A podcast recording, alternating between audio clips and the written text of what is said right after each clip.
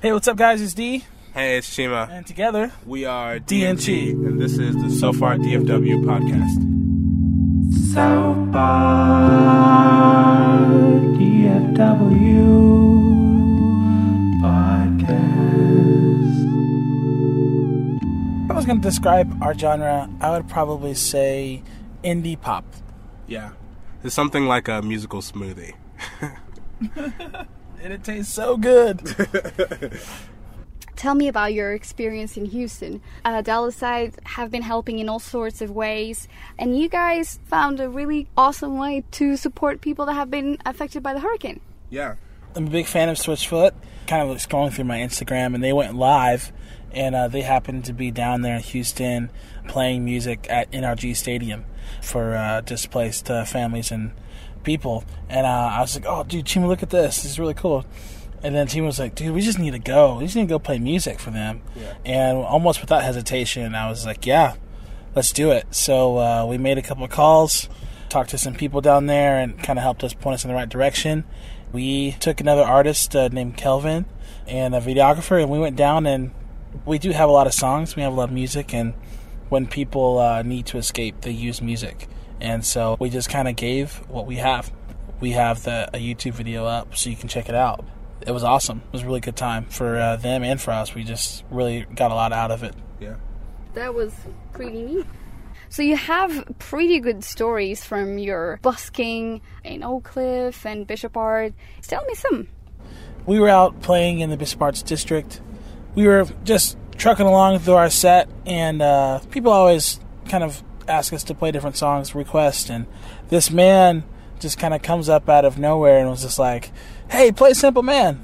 I know the song, but I don't really know how to play it, so I was just like, "Oh, I'm sorry, man. I don't really know the song." And he's like, "Play Simple Man," and it's almost as he was like turning to like get the whole crowd to start singing it, but no one really was. And then he's just like, "I'm not leaving until you play Simple Man." At that moment, I was just like, "Okay, I'll play it after we finish our set, like for you personally." And uh, he stayed the rest of the set, and as we were packing up, he made sure that I was ready to play Simple Man. um, and uh, so I looked up the chords, and I was just like, "All right, bud, um, you know the song, right?" He's like, "Yeah," and I was like, "Okay, I'm gonna play it, and you sing it." And so that's kind of how that went down. so We play a lot on the stage at the store called the Laughing Willow.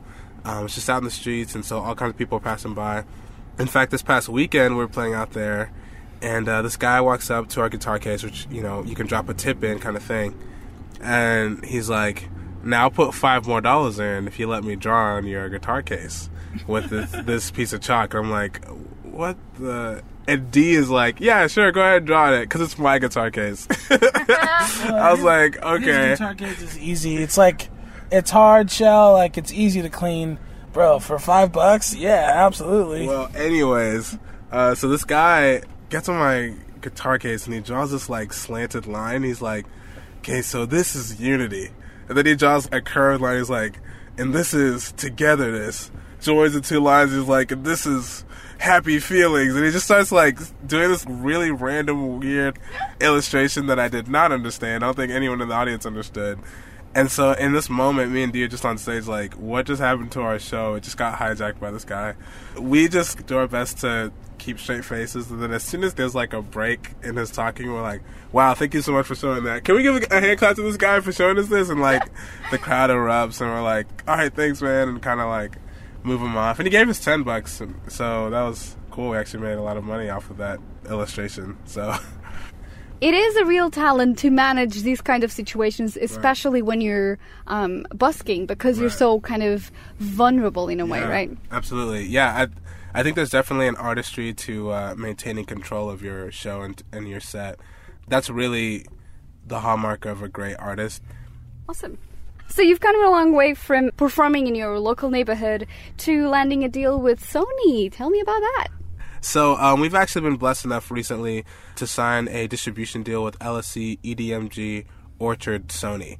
They got a hold of our song "If You Are," which we came out with in 2016. It was actually the single off of the album, and um, they really liked it, and they want to put it on a compilation album um, that'll be re-released through Sony, and uh, we'll get to the opportunity to shop that to major TV shows, major movies like So we're really excited to see uh, what's going to happen with our uh, partnership with with Sony. Now, into something different. If your music was a dish, what do you think it would be?